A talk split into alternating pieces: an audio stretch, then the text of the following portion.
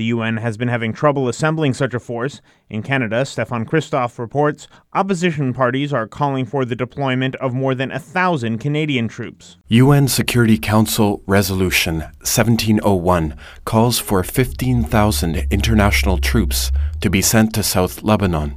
However, to date, the UN has not received enough troop commitments to satisfy the resolution.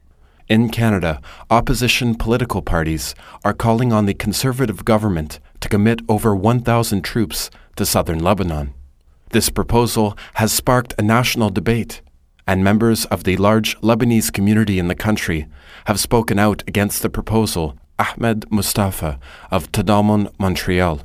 Do not need more troops there.